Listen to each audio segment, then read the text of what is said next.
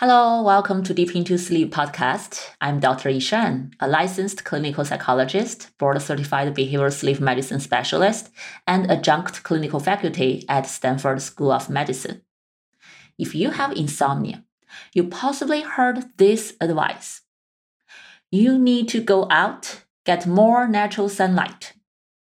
But it's not just about the amount of light you actually get. It's actually it's about what specific type of light you are getting, and they are impacting your sleep, your health. So I just learned all about this from Robert Soler, a former NASA engineer, a National Science Foundation fellow, and the founder of BIOS Lighting. So what's the magical power of light? How can we use it to help us get more productive at work and be healthier? So, in this episode, he will explain many science behind this and one of their products that really incorporate all this science. So Robert's team offers a temporary 20% off coupon to all of our listeners, and the code is Deep Sleep 20. I do not have any affiliation relationships with them, but if you're curious about their product, please don't forget to use this discount. I will be right back after the break. Do you struggle with falling asleep at night? After waking up, are you so sleepy that you cannot focus? Are you tired of drinking coffee all day long? Are you worried how your poor sleep may harm your health? CBTI method is an evidence-based first-line treatment for insomnia. If you have insomnia, I'm sure this method can help you. Even just sleep better for several nights, it may make a huge transformation for you. Feel free to check out my CBTI course at deepintosleep.co slash insomnia. Welcome, Robert, to Deep Into Sleep podcast. Thank you for having me. I'm so excited. I know you are a NASA engineer and you are founder of your own company. How about you briefly introduce yourself before we get started? Yeah, so um, I was fortunate enough to start my career um, at NASA. So my my interest was all about kind of lighting and how light affects people.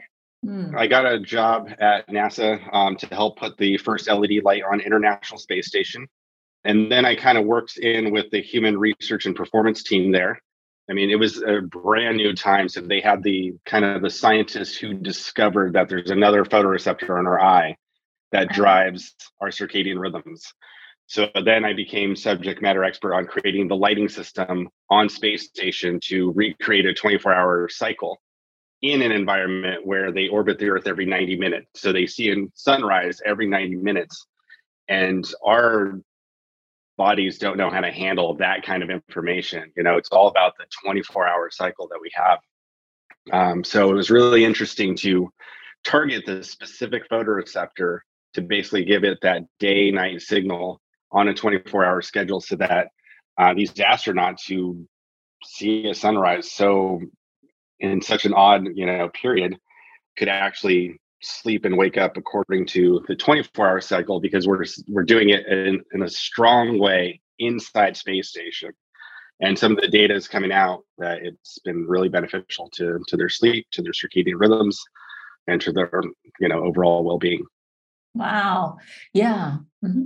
and so then i you know i took that um, did some jet lag mitigation um, so using lights to help people um, with jet lag. I did that for professional sports teams, the Olympic ski and snowboard team, Los Angeles Dodgers, um, and then um, started a company. I'm now an advisor to the International Well Building Institute, which is a kind of a standard that's out there to um, promote, you know, um, if anyone knows LEED for buildings, which is about the sustainability of the materials of that building, um, what's good for the planet, um, well is the same thing, but what's good for the people inside that building.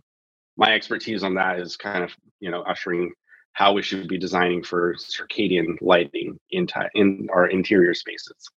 Yeah, and I think that that's pretty much me in a nutshell. That's really cool. Wow, I really like your experience and how you apply to all this like experience knowledge to really help to solve real life problems. And light and sleep is such an important topic that I don't think my podcast really covers that in uh, depth. So I'm very happy that today we can talk more about the science and the applications behind that. I know when you mentioned the building, right, within um, uh, within a certain space, how you design the lighting to help people sleep. I know some hospitals actually do that. I read some research papers a while ago talk about inpatient hospitals, how they notice those lightning and uh, uh and also the schedule of the lights right. and impact their patients' sleep schedule. And yeah. yeah. Mm-hmm. And that that in turn impacts when they, you know, how they heal and how you know how fast they get out of the hospital, right? Right, um, right. If you don't sleep well, you heal slow. Yeah. Yep. Yep. Tremendous benefit for ICU delirium as well. People right. are in the hospital so long they don't know when is day and when is night. So it's really important for that as well. Yeah, it's a it's a really important topic, and I think that one that almost everyone takes for granted. You know, the lights. You know, you got to switch. It's super easy. You turn on the lights and you can see. Uh, you turn them off and you know, and then you go somewhere else. Yeah. Um, but it's just so much more than that. Just kind of understanding that is is really the key. And I think that we're at a point. You know, we know that light at night or blue light. People are talking about blue light at night and, mm-hmm. and what comes from screens and how it inhibits sleep. But I think it's so much more than that. You know, it's really this idea of brighter days and darker nights. And blue light is absolutely the the culprit that's driving. This newly discovered photoreceptor. It's a sky blue photoreceptor. So it's looking for those long wavelength blue light wavelengths or light colors, I guess you would say. And so it's really just taking that information. And so it's going to other regions of the brain, not to what drives vision, but goes to the regions of the brain that drive um, your vigilance, your daytime cognition, increases in mood. And then it also synchronizes our circadian rhythms that tells our body that it's daytime. Um, and getting lots of it synchronizes our rhythms. And our circadian rhythms is, uh, I'm sure you know, is not just about sleep and wake, although that's a big part of it we're very complicated creatures. So we're doing things at a very specific time every single day. Um, I think a study in like 2014 said that um, like 83% of our genetic expression is circadian, which means that we're doing the same thing at the same time every single day.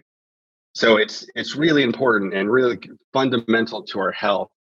We're getting to the point where we're talking about blue light and blue light at night and how it inhibits our sleep, but the thing that I've been focusing on is that these walls and the way we normally design offices actually isn't giving us enough of the daytime lighting. So it's that brighter day and darker nights. So we kind of understand that we want to make it darker at night, but we're not paying nearly enough attention to the daytime component. And that I think is so important because it's telling our body it's important for health, for our cognition, our mood. You know, light is a is critical for our health and we don't even realize it and I think that's the point that I, would love to make to anyone who's listening. And when you get that, that basic bright daytime signal, that's the foundation for your circadian rhythm. So at night, it's very clear that this is this is nighttime and it's time to sleep. Yeah, I'm so happy you mentioned that. A lot of time when we treat patients with insomnia, we always encourage them to understand sleep is not only a nighttime thing. You want a good sleep, you need to start from the daytime, right? Start from the morning. The whole day, what you are doing will contribute the quality of the sleep at night. So we, we talk about morning uh, natural sunlight exposure is so important. And when you mention daytime, like in the room, how much light you get, uh, how how should we understand the you know light within the building, within the room versus the natural sunlight? oh, there's there a way they can be equivalent or there's no way to nothing can replace natural sunlight? Yeah you know it's um, it's really interesting. So um, here in the states so i think that um, you know daylight is the best obviously and if you could get outside try to do that do that. So easy recommendation probably one that you provide to um, any of your patients is that you know get outside early morning early morning get outside and, and go see see the light. um, sunlight is is ideal for for your sleep that night. It sets your circadian rhythms, lets it know it's daytime, and the clock starts ticking until that next nighttime, right? But when we're inside, unless you are facing at the window, the light coming from those windows is just not enough. You get about 20% of what if I just turn so actually I'm I'm I'm looking out a window right now. So okay. I've set up my office to have a where I'm facing out a window. So I get enough light. I have also um, some Skyview products that we developed um, that are also beneficial, which I want to point out. They they have some weird effects that um, that I would be surprised that I was I was surprised by. Mm. Um, but if I go here, when I just turn over here where I'm not facing that window, now all of a sudden I'm getting so much less than what I need to be getting. Last year in, in February, a consortium of, of photobiologists and, and circadian experts came together to put a recommendation of how much light we should be getting.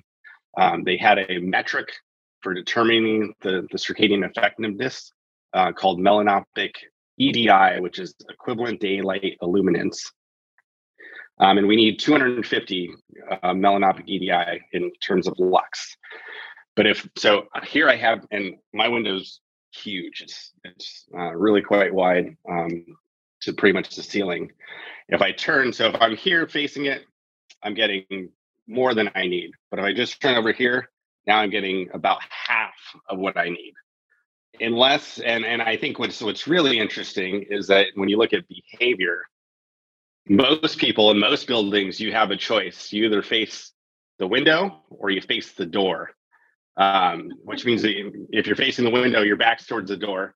Um, right. And I think privacy is the priority over daylight exposure for most people.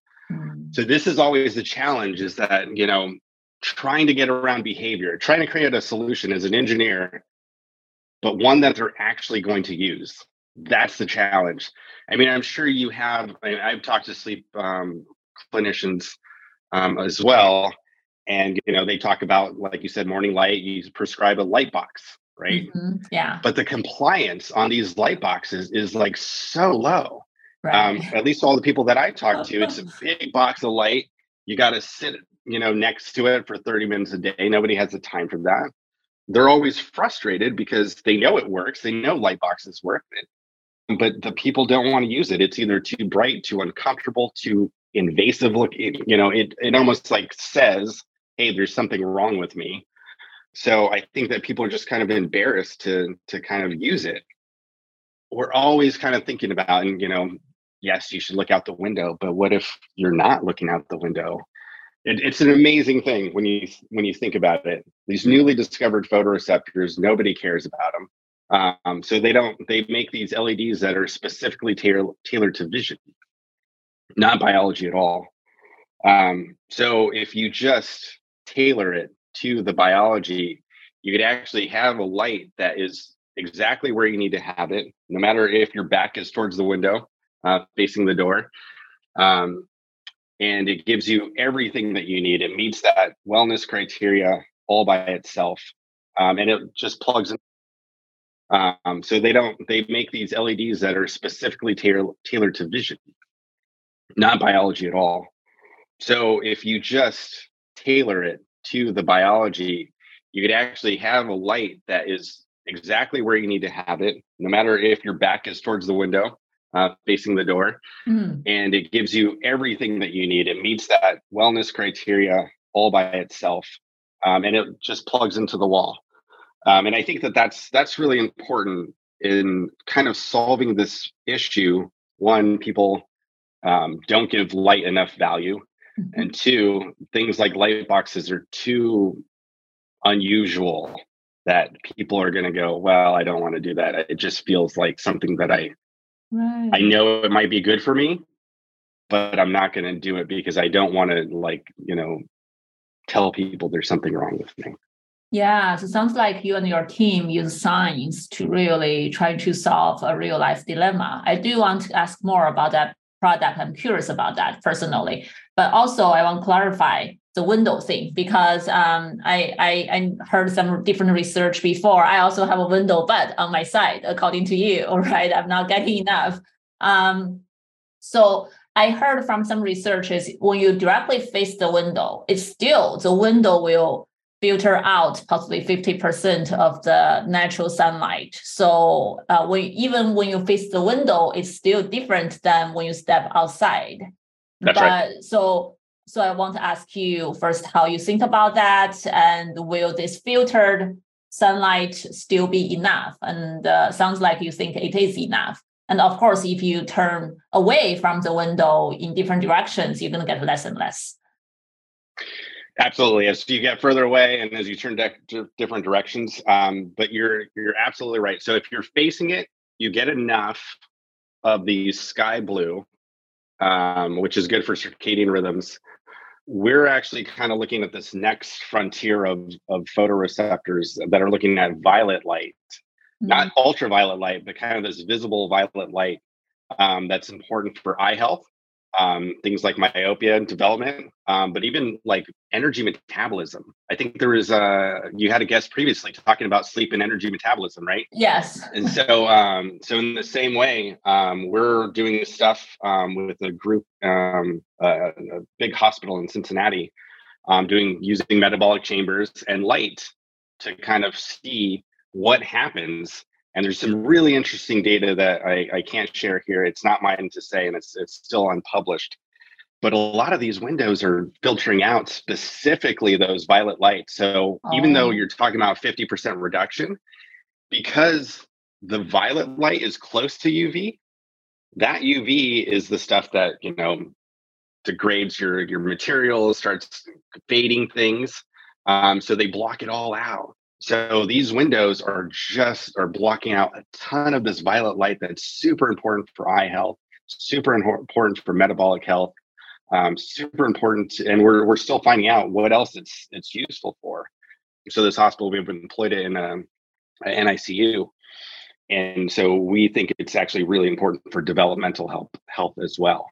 Um, oh. again, yeah, to your point, the windows good and facing it is better for circadian health but there's some other things that those windows are absolutely filtering out that oh. that we're just not getting at I think this is very helpful for me to understand, and hopefully the audience gets deeper knowledge about this. So it's not just about amount of light you need. Yeah. The light is very complicated. There's different little component in it, and different type of specific light can like impact our health uh, differently, right? And it could be beyond circadian rhythm, beyond sleep, and even eye health that I never really think about before you mentioned this to me. So it's like really think about what type of light you're getting, not just among the light you're getting. That's that's exactly right. And I and one more thing, because a lot of times, you know, people might think about they might be like, oh, circadian lighting is the color of the light, right? Uh-huh. And these receptors that are driving this are not the visual receptors. So it may look like you're changing the colors, but it's not doing really much biologically at all. Maybe a behavioral thing, but it's not really getting at the core of what these wavelengths are.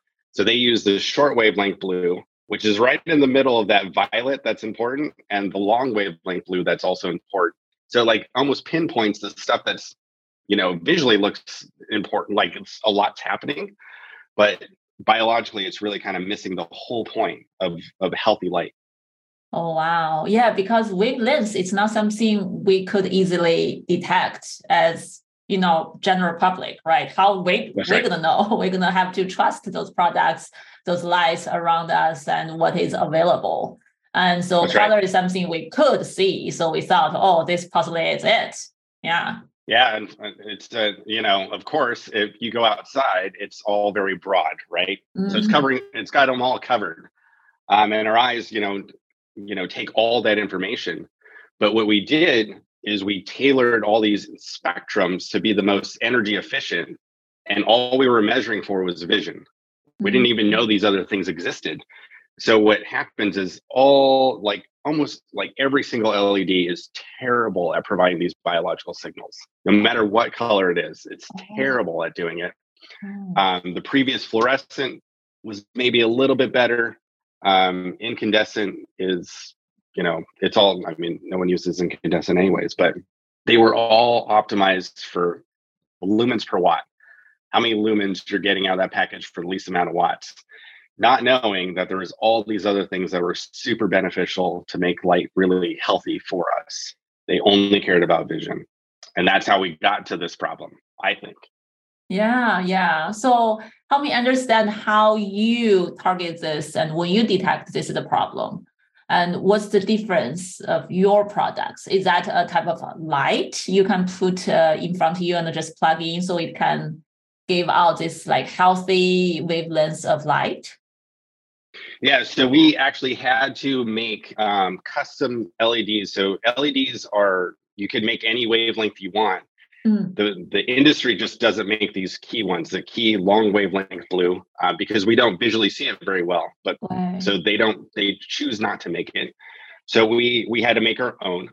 Um, and then we made another special one that kind of um, gets to the um, kind of the melatonin suppression components of things. So one is designed for for alertness and cognition. The other one is for melatonin suppression which is important for circadian rhythms. And so we combine those two together to um, to create a holistic solution, and then we do it in a way. I, I know you said that there's a video, so maybe you could mm-hmm. see it. It comes out a little bit. Wow, maybe, very bright. Okay, so there's like a no, no, no. I want you to be able to see the the oh, color the color. Yeah, yeah. I, I see like so purplish, have, bluish color. So it looks like this. So it ah. has kind of ah. the blue sky, warm sun, and just like what's going on outside, we add in all the like all the wavelength components that are important. You know, someone else could make something that looks like this, but you almost have to trust us that we, we put in all the all the science and research in the wavelengths that come out of this. So it's it's probably, I, I guess to your your previous point, it's probably better than the because the window is filtering out all those violet wavelengths of light. Mm. We're as you can tell i'm pretty proud of it. But i can tell you're very from, excited. from uh you know from years of you know working with nasa and nasa astronauts and professional athletes. And man these are the, probably the most stubborn people you could ever meet um, and if you could make them kind of go okay i like that and it's good for me uh, i always say i know people like brussels sprouts but i don't um, so I know Brussels sprouts are good for me, but um, if they don't taste good, um, then I'm not going to eat them, right? Um, so you have to you have to kind of placate to both things: what is good for you biologically, um, and what's what you're actually going to like to have. So this is why we kind of came up with something that was very beautiful, um, something you'd be proud to have on your desk. It doesn't feel like you know like medicine. It doesn't feel like it's something that that should be good for you it's just something that's very pretty. People have had them on their desk. They'll talk about people come up to them and go, "Oh my gosh, what is that?" It's like a it's like an art installation. Every day right. people walk by and they point it out and they're like, "What? What is that? That's really pretty." Uh-huh. Yeah, yeah. I'm being pretty is important because you have to fit it in the design, right? And also it it it cannot be bright enough that you cannot even look at it. And since yeah. it's uh it's if it's going to be on your desk it cannot hurt your eyes. Like you said it's supposed to be for our sleep health eye health for a lot of like great health component and i just want i'm curious i want to ask is this light can be kind of like a alternative choice for light box Absolutely. Absolutely. So it doesn't do the 10,000 lux, which is like the standard for light boxes. Yeah. But we do that on purpose because nobody wants the 10,000 lux. They they'll maybe if you know they slept terribly and they know it's good for them 15 minutes and then they're like I don't I can't do it anymore. This is something that you feel good all day long doing it. Mm. And we mm. actually had clinical research that we did um, at Harvard and we kind of used as a simulated workday and we saw we saw you know improvements in mood improvements in productivity reductions in error improvements in reaction time and those are like have nothing to do with sleep. We also measured sleep. They got they got about 15 minutes more um, sleep. They slept earlier um, better sleep efficiency all the things that you would expect to happen if you had a light box. So we got the same benefits but if you have it all day long like i mentioned before these receptors also handle daytime signal type stuff mood cognition alertness vigilance cognition these are things that you're supposed we're daytime active people. When it's daytime, we're supposed to be out doing stuff. And we've really kind of done ourselves a disservice by, you know, putting ourselves in the dark with the lighting that we've kind of done to date. Oh, okay. So let me understand this clinical research. I'm very excited about any clinical research. I really appreciate any product actually going to clinical trial because I think with data to support its effectiveness is always make it more uh, legit yep. and trustworthy.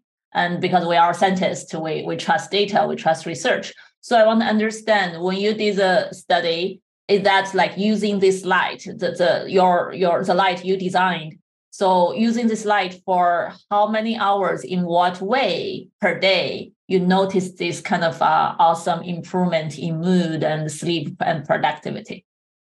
Yeah, so it was eight hours, eight hours a day, simulated work work day, um, and it was uh, within subjects design. So a crossover design. So the people, the the study design was based on standard office lighting or standard office lighting and you plug in this this um, supplemental light. Ah. Half the people got the condition A first, you know, standard office. Half got condition B first, and they um, slept and then got the other one. So this is a crossover design within subjects. They compared them to themselves, and they saw you know pretty pretty compelling results. Oh. Um, so oh. it's it's now um, published in the Journal of Sleep.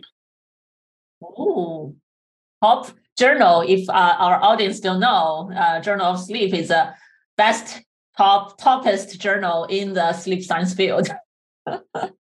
yeah, well, we got some really good researchers uh, to do it. Um, the group um, at at Harvard, um, Brigham and Women's, um, they have a repertoire and they get into some pretty good high impact journals. Wow, awesome.